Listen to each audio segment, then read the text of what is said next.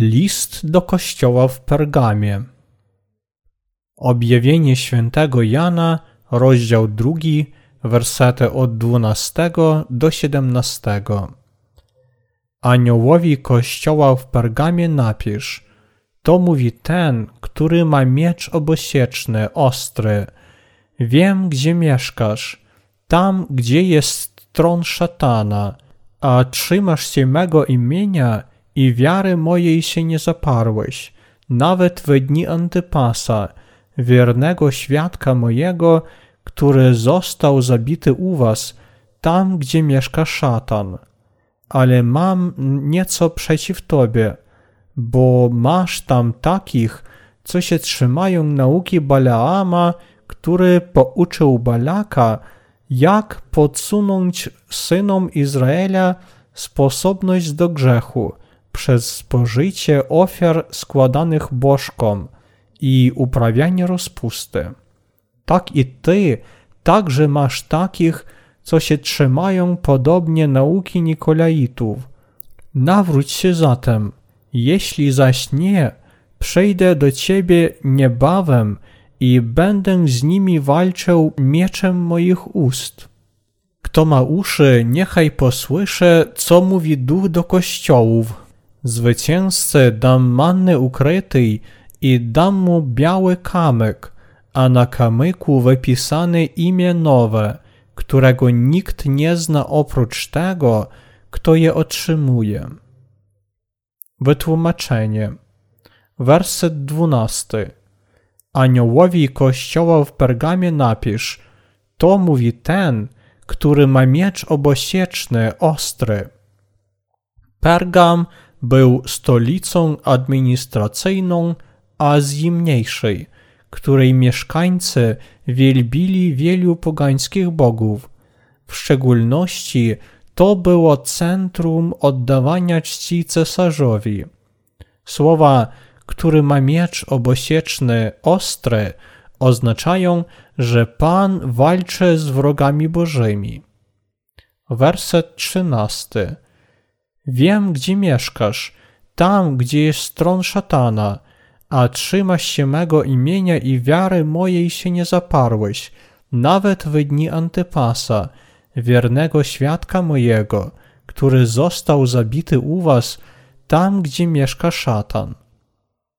Podczas gdy Pergam był bastionem oddawania czci cesarzowi, on był również miejscem, gdzie sługa Boży Antypas został zamęczony za odmowę imperialnej idolatrii i zabronienie wiary w Pana.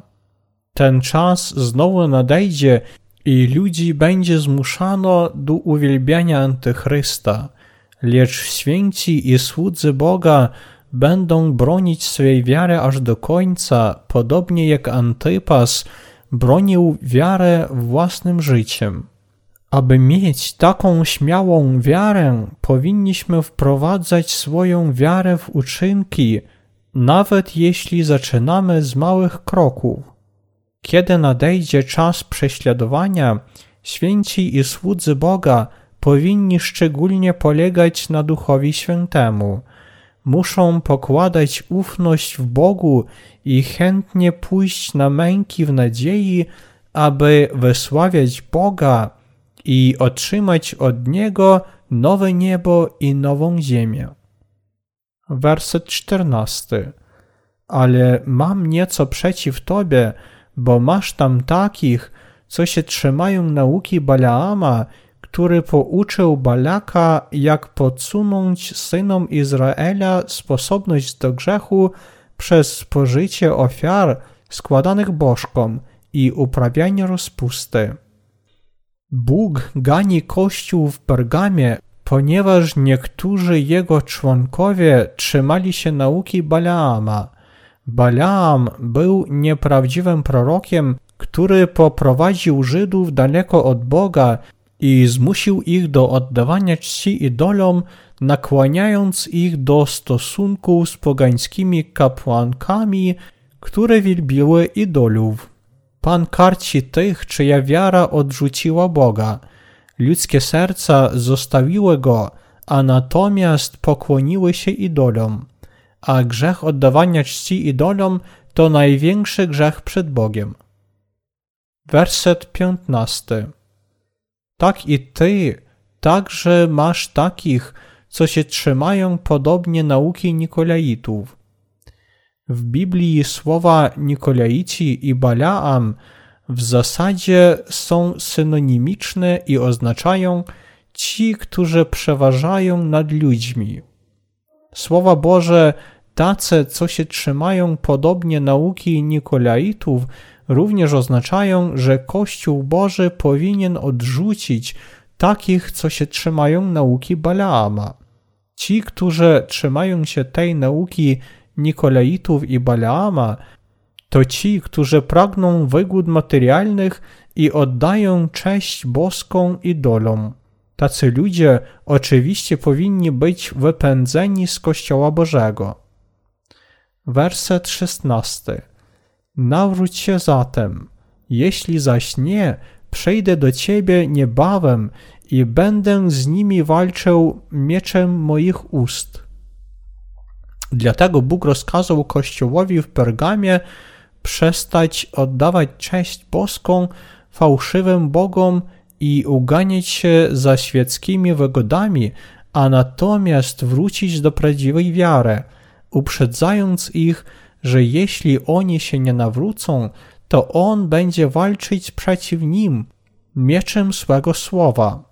Innymi słowy, to jest surowa krytyka, w której Bóg uprzedził, że On ukaże tych, którzy nie nawrócą się od wiary w doktrynę Balaama, nawet będąc wierzącymi.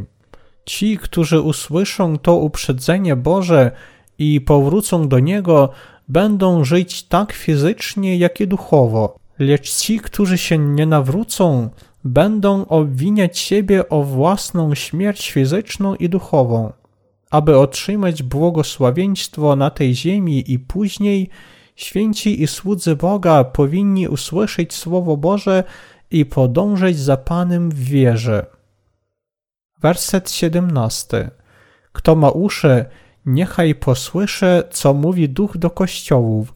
Zwycięzcy dam manny ukrytej i dam mu biały kamek, a na kamyku wypisane imię nowe, którego nikt nie zna oprócz tego, kto je otrzymuje.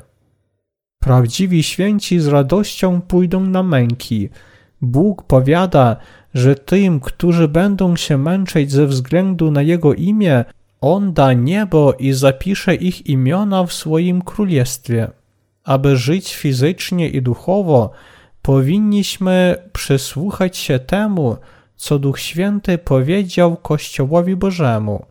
Zwycięzcom w bitwie przeciw zwolennikom szatana Bóg da sprawiedliwość wiary, która uwolni ich od grzechu i za ich wiarę zapisze ich imiona w księdze życia.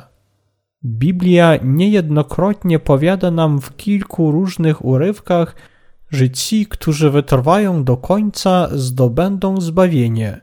Święci, innymi słowy, powinni być cierpliwi przy końcu świata, aby ochronić swoją wiarę w Ewangelię wody i ducha.